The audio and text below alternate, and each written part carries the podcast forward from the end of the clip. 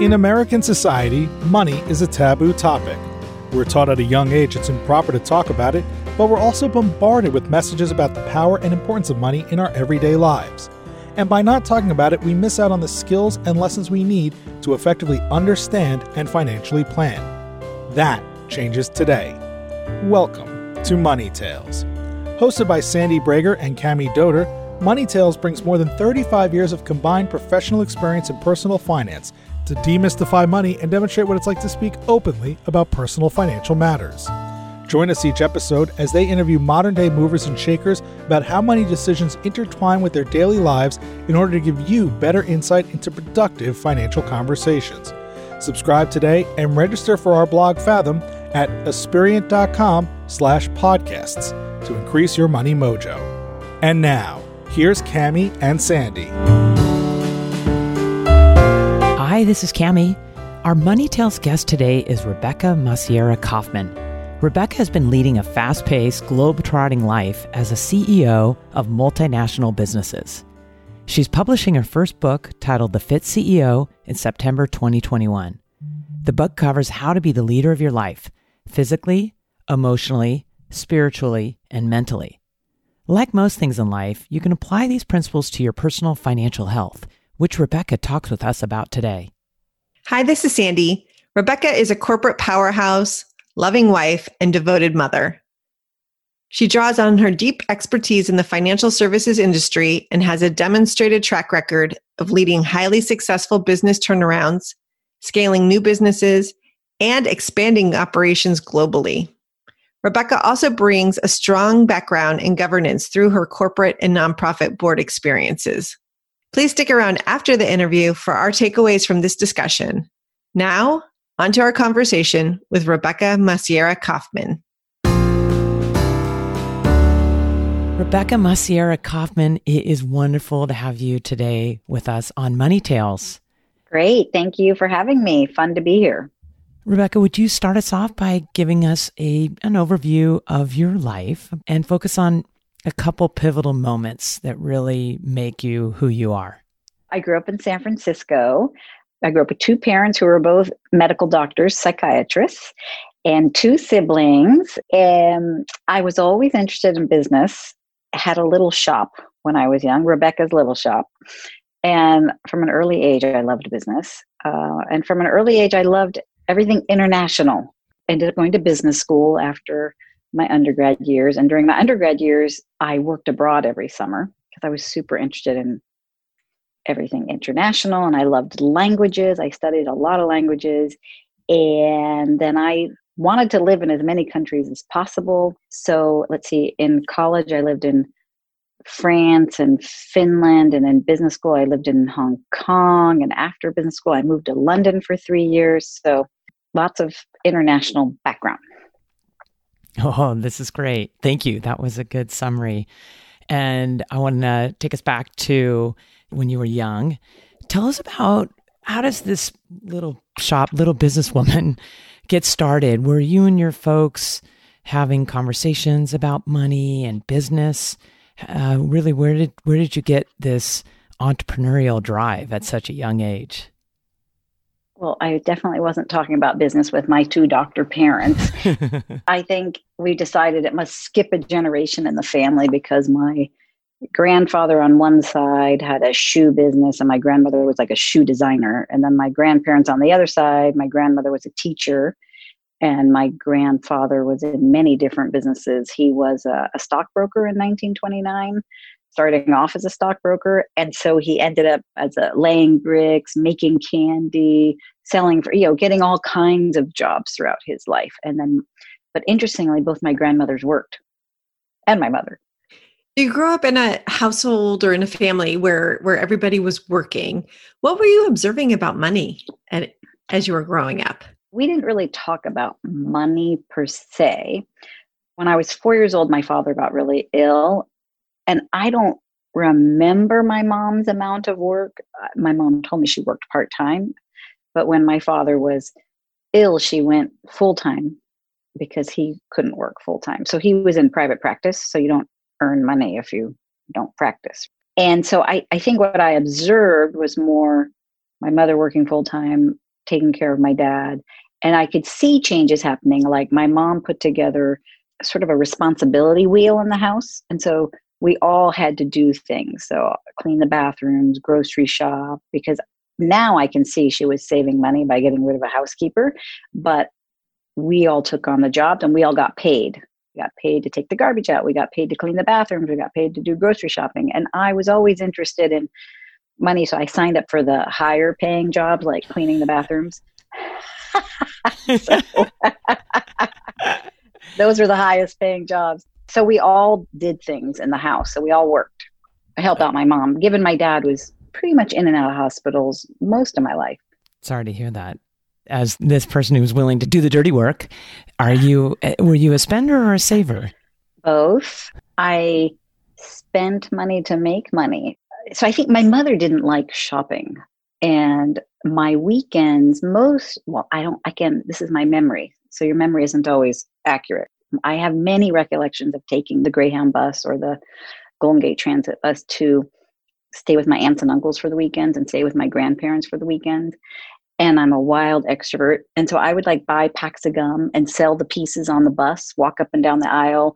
I would sell candles. I would sell jewelry that I made. And so everyone on the bus would know me. I'd get to my grandparents, aunts, and uncles' houses, sell stuff. That was just I don't know. I loved it. I loved making money, but I think I loved creating things. I made pot holders, I made candles, I made jewelry. And I think I, I had a jewelry business too.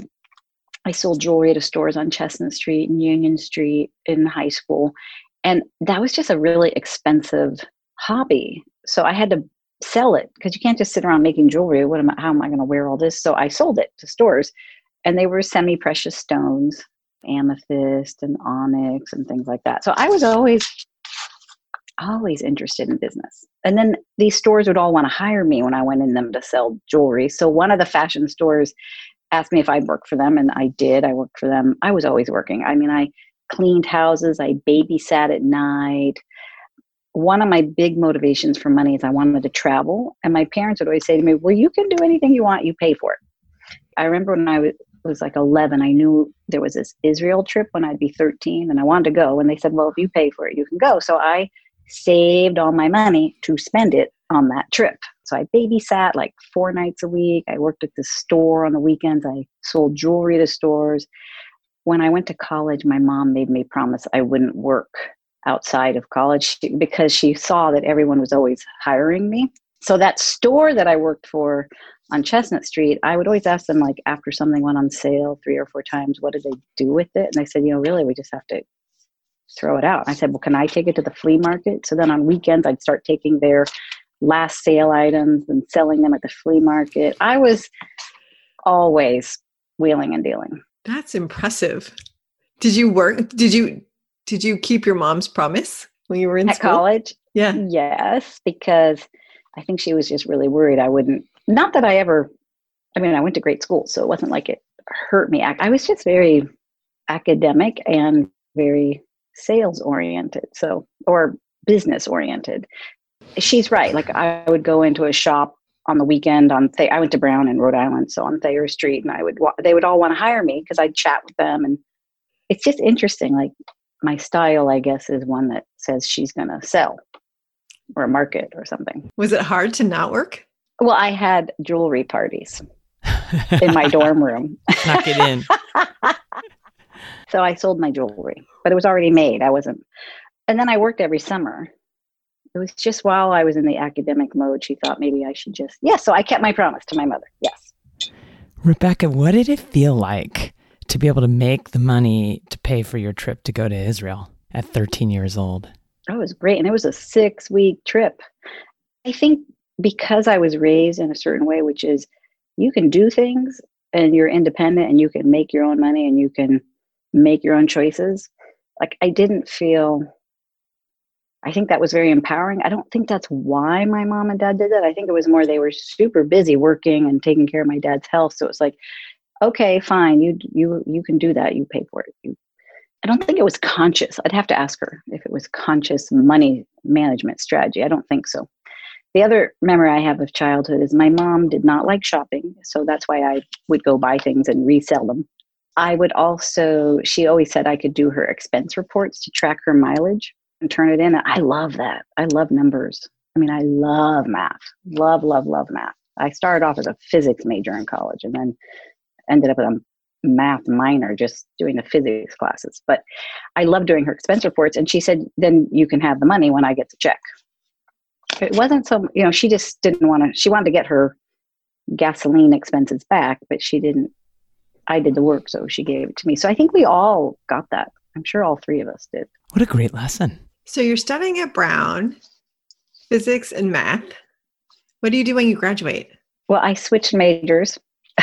so I ended up in semiotics. The club I joined at Brown, eh, very important on the journey, was called AIESEC, l'Association internationale pour les étudiants dans les sciences économiques et commerciales. So a French club in business. So basically, if I translate that, it's like the International Business Student Club. And how it worked is AIESEC, A I E S E C, is we would go and sell the concept of a summer intern to a local company in Providence or anywhere in Rhode Island. And let's say we got 10 companies to agree to take an intern from abroad.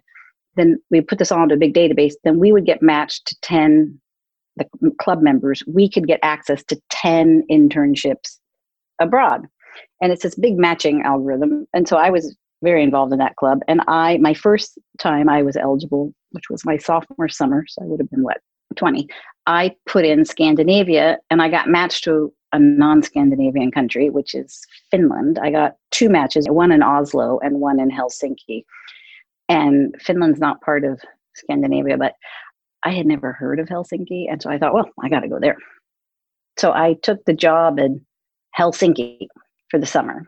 And then this, and I worked at ITT which is ITNT Telecommunications. I spoke French fluently at that point, and the next summer I could rank for Paris. So the next summer, and again, I'm I'm selling the concept of an intern to local companies, right, to get enough matches. And then I did get matched to a job in Paris the next summer, and I worked at Renault, Renault, the car company, in product development. So I, I worked abroad every summer that I could. Through that same program, Rebecca, the one that you yeah, you the built? two years I could yeah, sophomore summer and junior summer. Mm. And is that when you started to set your sights on business as a career? No, I wanted to have my career in business when I was like 12. I mean, 10, 11, I don't know. I always wanted to go into business. When I got into Stanford as an undergrad, I declined Stanford and I went to Brown and I sent Stanford. I mean, who know? Like, I, am 18. What was I thinking? I wrote Stanford a letter saying, I'm so sorry I'm not coming, but I'm definitely coming for business school. That's the letter I wrote them. Did they keep it? I don't think so. That's I great. got to, I went to business school there, but I wanted to go to Stanford Business School even when I was in high school. It sounds like you could have read it by the time you got to, to business No. school age with all your experience. I mean, I just was always doing stuff. what did you do coming out of college? Oh, my my uh, senior year, I applied to Stanford Business School, and the dean at Brown's. I went to his office, and he said, "You cannot just apply to one business school."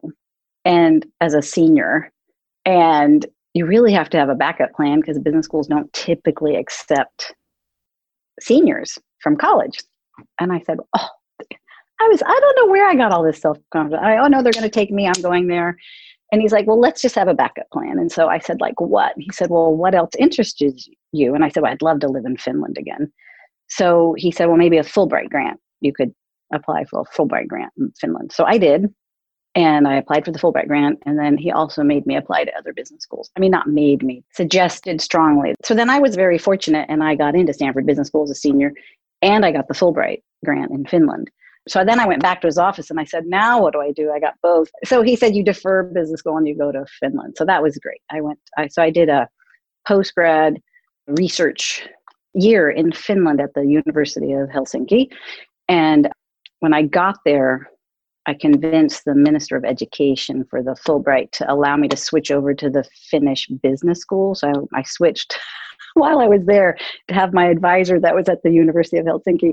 I switched to have my Fulbright advisor be a business school professor at the business school at Helsinki. So even though my research had nothing to do with business, I just Love that guy when I met him. I did a semiotic analysis of the news coverage of Chernobyl, which is totally esoteric, and what I did while I was there, and I was published. But I also worked on these books like Semiotics of Management and things like that with this advisor. So I got published three times while I was there. He would put like edited by Rebecca Kaufman. So I got lots of fun exposure. Then you went to business school at Stanford. Yes, and I was the youngest, one of the young, I think I was one of the youngest, if not the youngest, either one of the youngest or the youngest in my class, which I could, I had no idea, you know. I have a feeling that didn't faze you at all. Well, it was tough. Of course, now I get it, right? A lot of people had a lot of experience, and it is different to go through those classes. I think academically it was easier for me, but not probably socially, it was a little different. So I became a tutor for decision sciences. Remember, I love math, so that's a very heavy math class. That was fun. I met a lot of students that way. I love business school. What were you building for after business school, Rebecca? Well, I figured I had to get a business education. I wanted to be a general manager, a president. I don't know, run run a company in any industry in particular. Well, I wanted something international. If you had asked me at the time that I was actually building, manufacturing, or making something. But that's not so easy to get a job in that out of Stanford Business School. At least for me, when I when I left business school and I went, I really wanted to work in London, and so I didn't do the typical on-campus recruiting process. I did what's called an independent job search. So that summer, I worked in Hong Kong resorts. I was very interested in the hotel and real estate industry. I was more interested about where I worked probably than the company per se. Getting exposure to what I thought was international business. I now know that all business is local and all local businesses have international sides to them, but you know whatever you do every day is usually fairly local. I have had chances to work in international businesses, but even those like I have to deal with what's happening in Brazil or Mexico or locally you're not really spending your time cross border all the time. Ironically, I did end up in a big cross border business, but I don't think I understood that when I was in business school. Did you make it to London right after you were done? What I did is I first traveled to Kenya with some friends, and then I went to London. I wrote uh, 42 companies. I got 42 interviews and I got 42 rejections because all 42 companies said they couldn't get me a work permit because I I interviewed with like Cadbury Schweppes or you know all these different companies in the UK, and they all met me. They all interviewed me, and then one of the guys on the last inter like later. I think I spent three weeks with a big Gantt chart running around London on all these interviews. And one of the gentlemen said to me, You know, I have a firm I know that would probably hire you and probably be able to get you a work permit. And I said, What's that? And he said, Strategy consulting. And I had avoided strategy consulting because I wanted to go into a company that made things. So, but at this point, I thought I better go. So I went on that interview and they made me an offer the same day and they got me a work permit. And so I moved to London. Like six, I took like four months to get the work permit or five months. And then I moved to London. Were you thinking about money at the time and what paid the most or besides wanting to live in London and have an exciting? Yeah, if I were thinking about money and what paid the most, I would have gotten a job while I was on campus. Because, first of all, that meant I wasn't working probably for a long time, right? I don't think I actually started my job until like April the following year. So I graduated in June, right? And I didn't, by, t- by the time I did all those interviews and got the work, the work permit took like November to May, I think. I had the professor, thank goodness for this professor, Jim Collins. He wrote a ton of books like Good to Great and Built to Last. But anyway, at the time, he was my marketing professor. And I had done an independent study with him. So just a one on on uh, marketing for a city. I did it on marketing San Francisco. So when I was leaving without a job, which is not that common from Stanford Business School, he said, Why don't you work for me as a case writer while you're doing this? So he picked a British company and I could go to England and interview everybody on my. So I worked for Stanford Business School writing cases while I was getting my job, thanks to Jim. So your question of did I think about money? Absolutely. I think I was always working. I mean, I always worked. You see what I mean? Like I worked and saved the money from all those summer jobs and all my businesses. I, at that point, I'd had like five businesses. So yeah, I was always and but I was a local hire in the UK versus an expat hire. So I think I earned like you know a quarter of what my classmates earned in London, and they all felt so sorry for me. You know, they all had just this crazy like they were stuff was shipped they had this expat package which was just a totally i was a local hire so i lived on pittance compared to them. You know i would bring my lunch to work every day and i didn't eat out. I remember having these very simple dinners because i couldn't really afford a lot on the local pay. So you're budgeting you're living in a foreign country. How are you thinking about your future at that point rebecca? And specifically around money because it sounds like you're you're getting by yes, I earned. here's how little I earned that one of my classmates from business school, I can't believe she actually said this to me, but she did. She said, you know, maybe you should be someone's admin, you'd earn more. And I thought, ah, no, you know, my big strategy consulting job. I just did everything within my means. You know, I got uh, an inexpensive apartment that I could find in London. So I lived farther away than the center of London, and or I just found a good deal. I don't know which. And I paid myself first. That was a concept I learned. I went to a talk at the Financial Women's Association of San Francisco at the time, where a financial planner gave us this money quiz. I think I was right when I graduated from business school before I went to work oh, in London. And I remember it said, she said, like, the number one cause of divorce is money. And she just went through all these facts.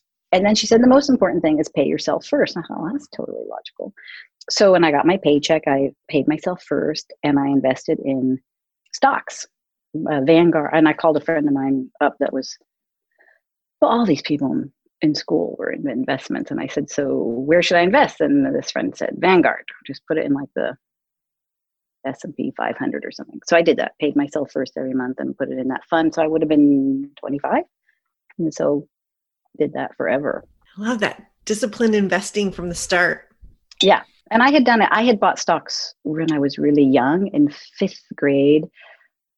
I bought stocks because we had a my school had a class on buying stocks in fifth grade. But I already owned stock before that too. I think my either my father I was I wrote this down. I can't remember who it was. I don't know if it was my grandfather, but there was stock in his shoe company, and I had some.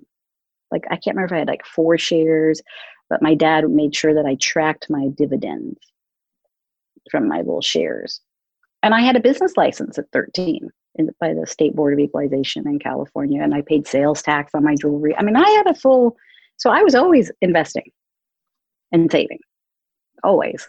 I don't remember when I wasn't. Tell us what happened after this initial job in London.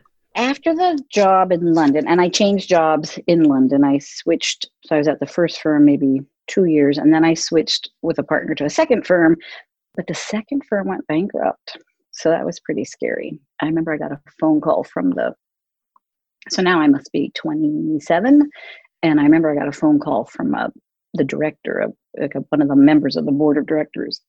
And that was scary. And he said the companies went bankrupt. I'm like, oh, okay. I really like, what does that mean? He's like, well, you don't have a job. And I'm like, oh my God, I have a lease, you know, like for 12 months. What do I do? And I'm on a work permit and I have to, like, I had to leave the country.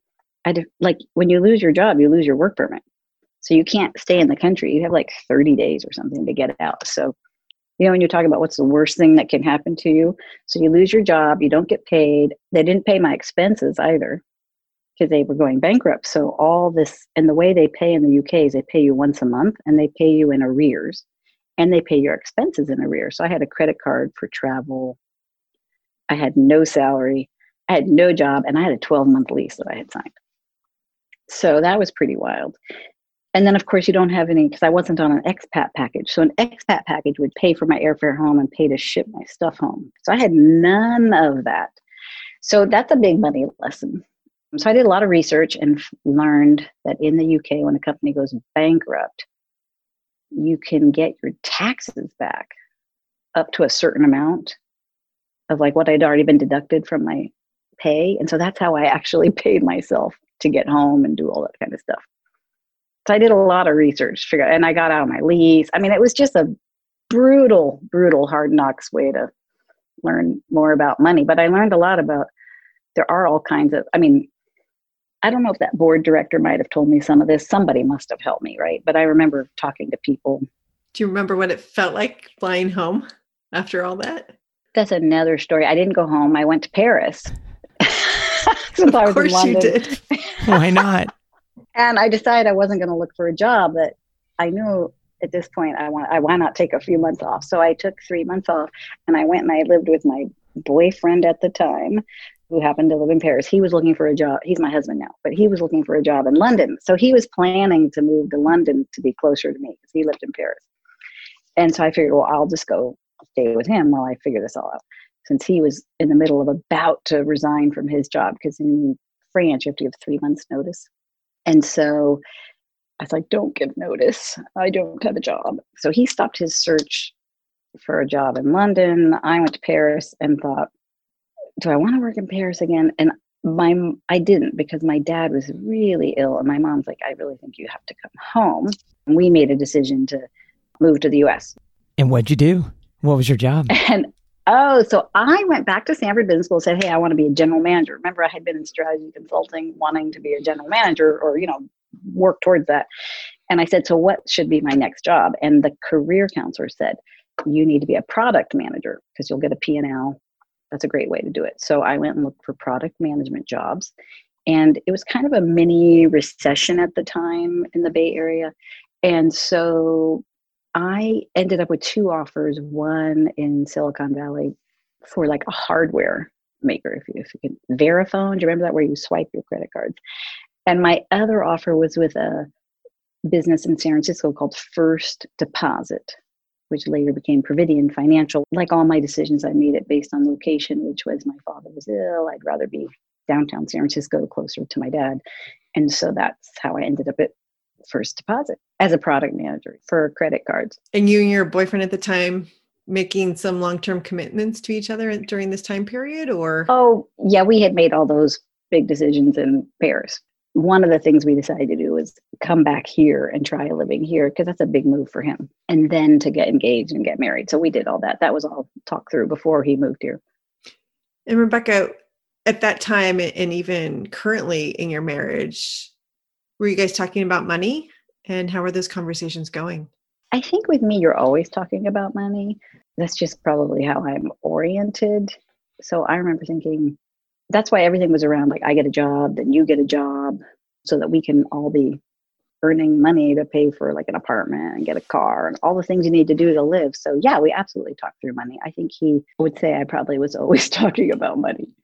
Rebecca, as you're making more and more progress in your career, presumably you're earning more money. How are you thinking about financial goals for yourself? my first job I stayed in in San Francisco three years as a product manager. And by the way, I think that's a critical for career advice. You know, getting a P&L is really helpful. So like for me, the strategy consulting was like getting a PhD in business. And then, then my next job, getting a product management job was like P&L management was super helpful.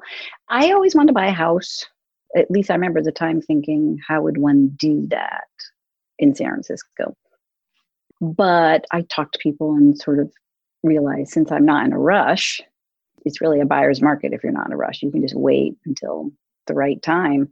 And so when we ended up buying, it happened to be like a 10 year low in the real estate market because we just waited for that year. There's always a year where prices are down. And so prices were down. And then I had been saving and investing for years, every month paying myself first. So that became the down payment that was very helpful. And then also, we happened to pick a house that was on a little bit of a noisier street. Like we had a school next door, totally depressed the price of the house.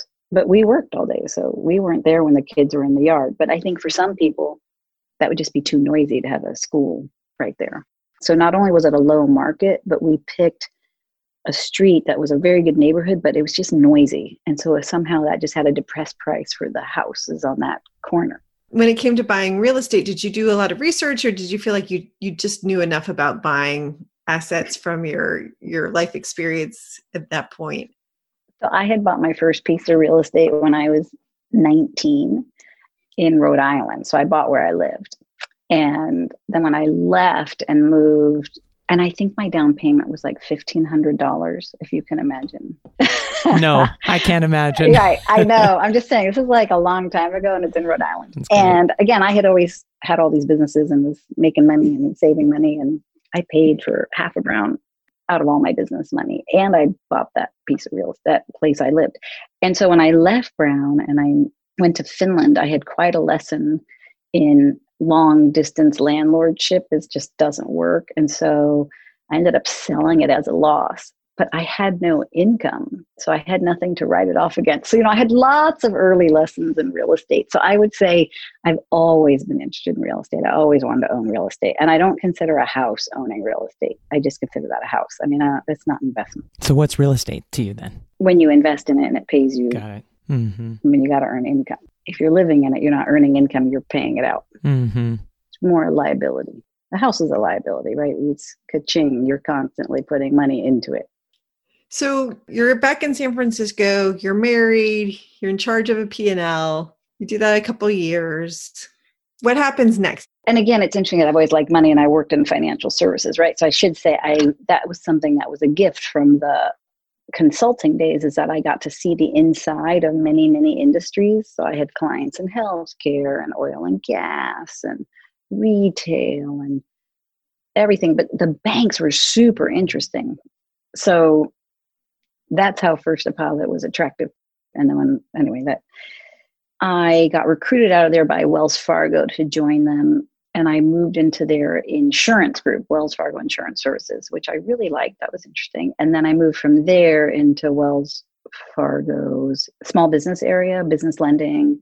And I ended up there. And then I moved to cash management. And then I ended up running all of small business. I, I stayed at Wells 13 years. So that was a, a very short summary of 13 years. But I was always paying myself first the whole time. That never stopped, right? So I was always investing. It was equity based compensation coming into the picture.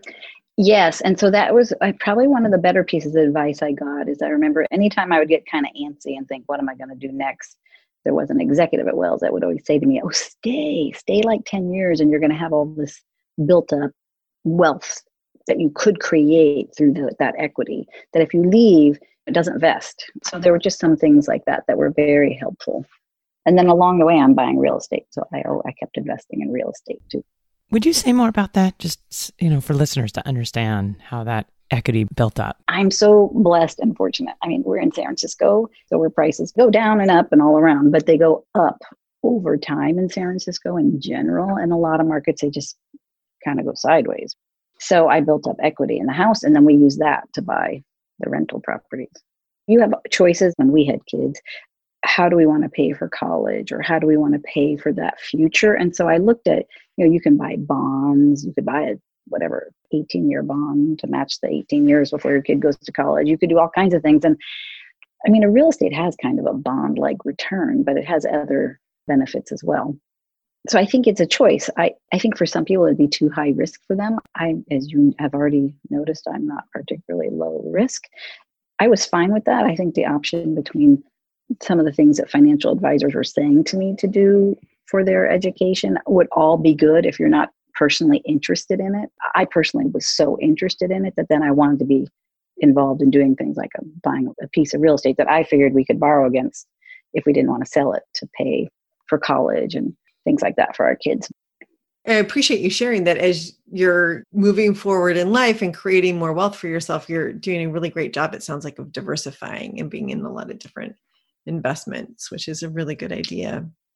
Yeah. Well, savings kind of decline over time because of inflation. So you got to be investing. Rebecca, do you resume international travel in your career? When I was asked to join Citi, it was as president of California. And what's interesting about Citi is it's a global company. And so I was I really was attracted to that that point in my life. My kids were older. So then I was open to all the travel to the New York headquarters and to the global aspects of it. So I think really Wells was great because I was raising two kids and so young kids kind of I wanted to be home in the evenings. And so I was when I was at Wells. And then once I went to Citi, then of course I had much more travel to New York in particular but then all over because running California, we I had branches all over California. And the irony is, I went from product manufacturing, marketing, operations, finance, running a whole product business at or a segment at Wells. I had never worked a day in my life in retail banking. So then to go come in as the president of 400 retail branches was really different. And I had this goal. I want to go visit all 400 stores.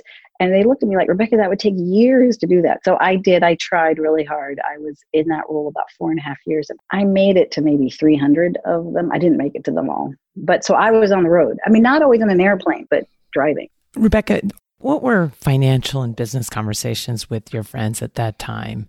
Are you, is anybody talking about what they're doing and why they're doing it from a financial standpoint? Okay, so I work in financial services. I love money. I'm fascinated by it. And as you can imagine, I went to business school. So I have a lot of friends that are interested in money, talk about money. Yeah. So I'd say all the time. I mean, I think it's normal for us.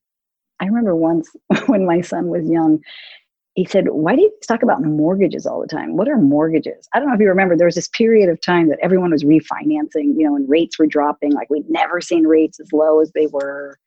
And then mortgages, mortgages, mortgages with the whole 2008 the time period. So I'd say, yeah, definitely it's a dinner table topic and therefore with friends for sure. I, I, probably a lot of my friends would say the ones that aren't in financial services would say I probably have advised them on money over time. People ask me.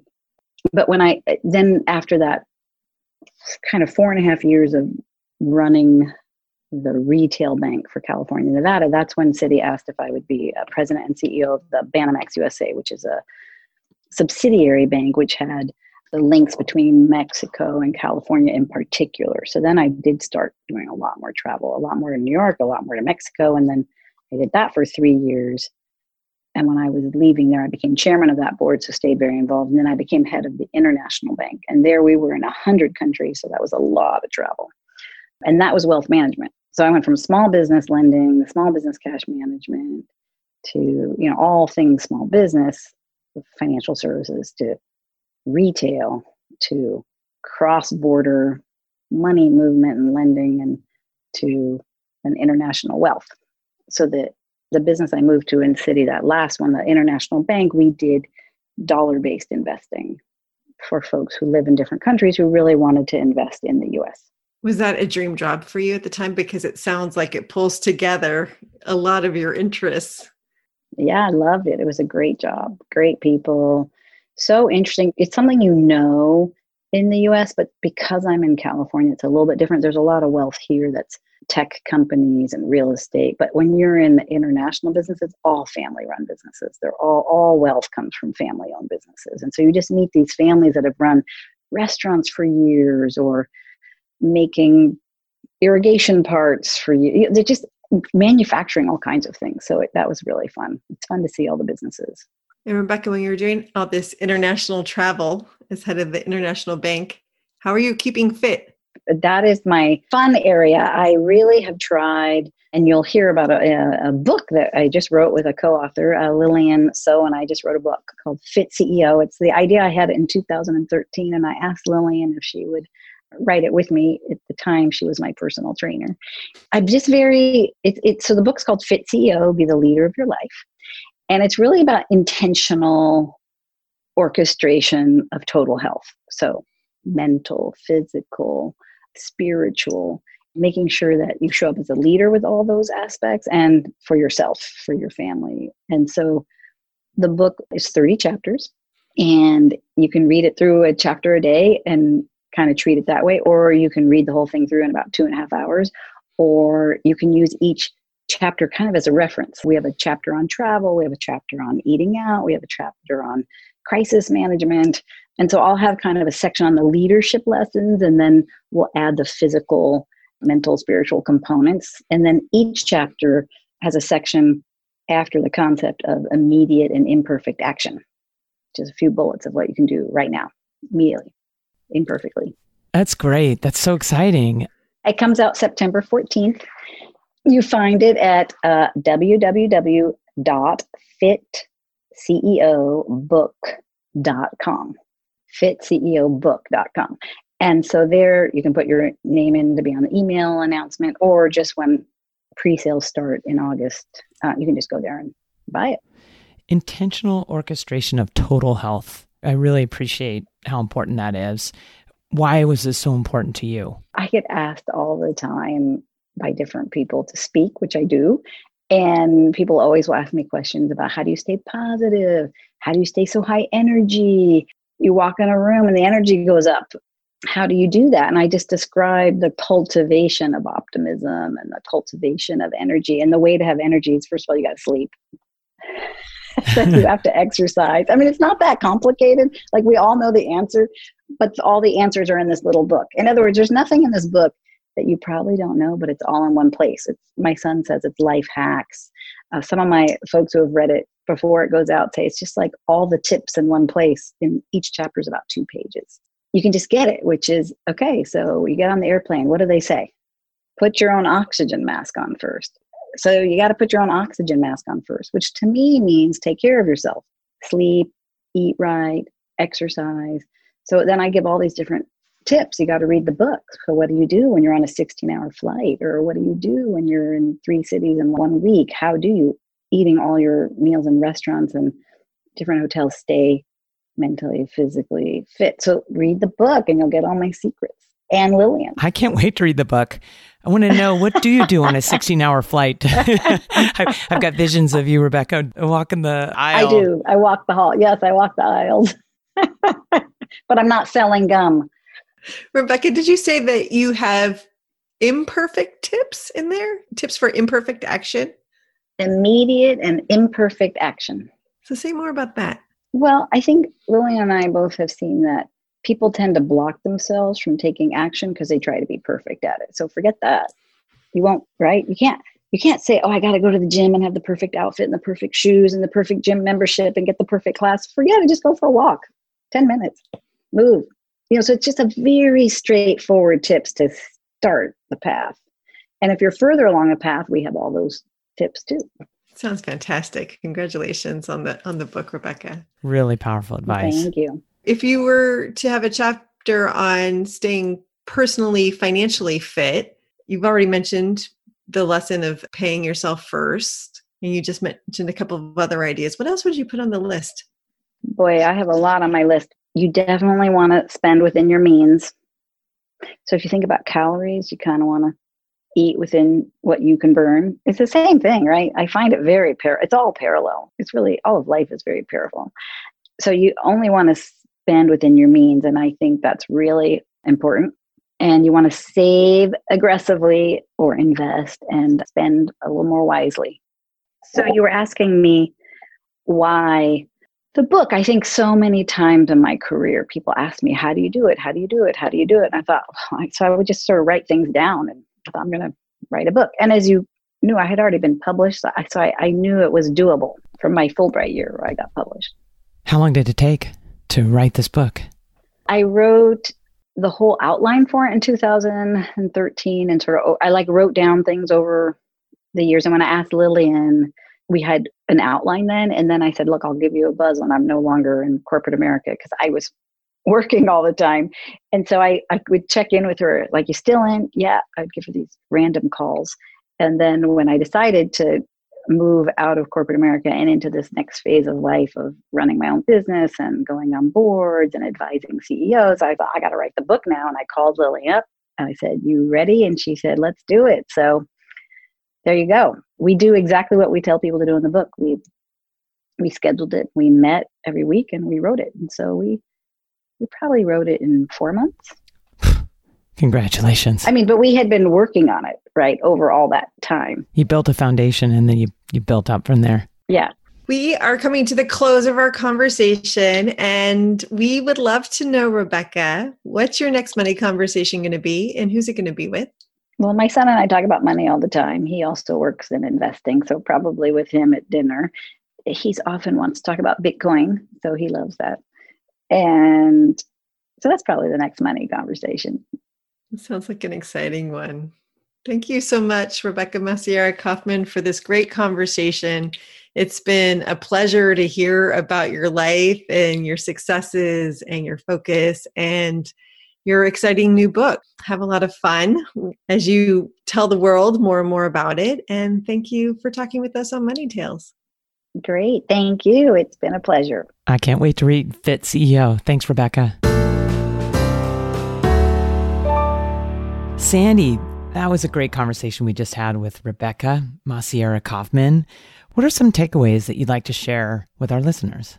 Cami, I was so impressed by how driven Rebecca has been throughout her whole life.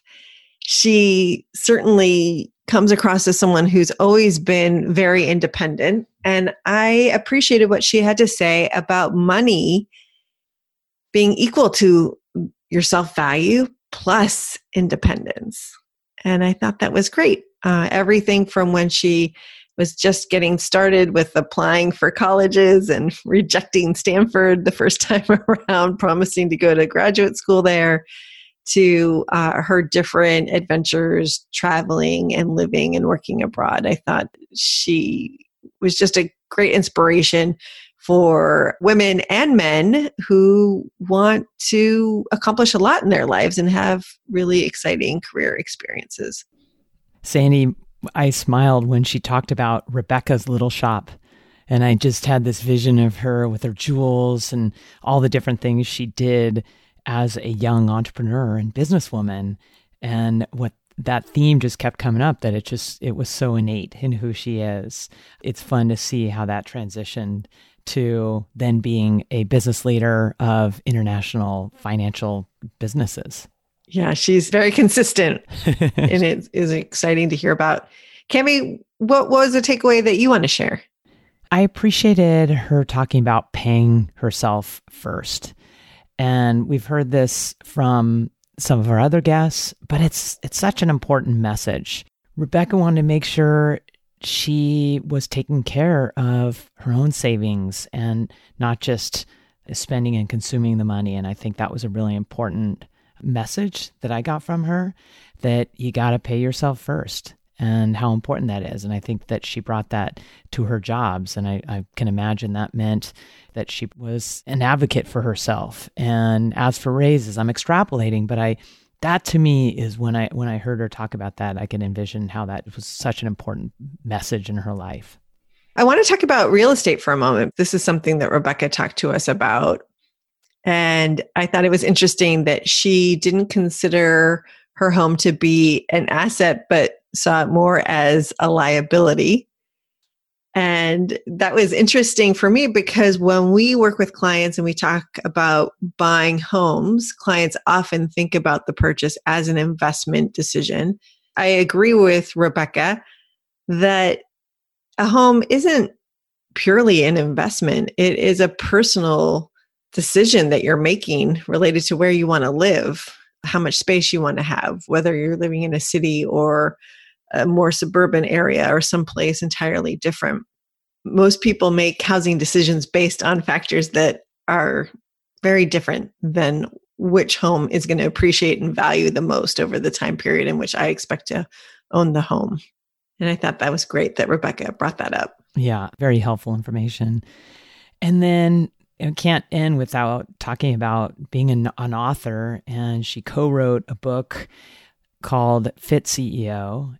I really like the premise. She used the words intentional orchestration of total health. I think a lot about this. I think about total health and what that means, and it it does apply beyond you doing 100 sit-ups. You know, it's it's it, and I think about then what you layered in about financial health. I'm really excited to read her book. I think it could be really an inspiration for all of us. I like that it's not about perfection. It's just about doing doing something to improve. And I think about that for our financial fitness. It doesn't have to be perfection, just do something to benefit your financial goals. Such a good point. Move in the direction.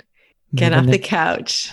Exercise one personal finance muscle. You'll start building over time. great lesson there. I can't wait to read Rebecca's book either. I, it sounds like a great handbook to life. And we wish Rebecca a lot of success with the book. And we thank her for being our guest this week on Money Tales. And that's right. And for our listeners, once again, we welcome you to subscribe to the podcast and share your feedback on the platform that you listen on, as well as you can email Sandy and me at podcasts at aspiriant.com. And thanks for joining us. You've been listening to Money Tales, hosted by Sandy Bragar and Cami Doder. To subscribe to the show on your favorite platform or to increase your money mojo via their blog Fathom, head on over to aspiriant.com slash podcasts. Thanks, and we'll see you next time on Money Tales.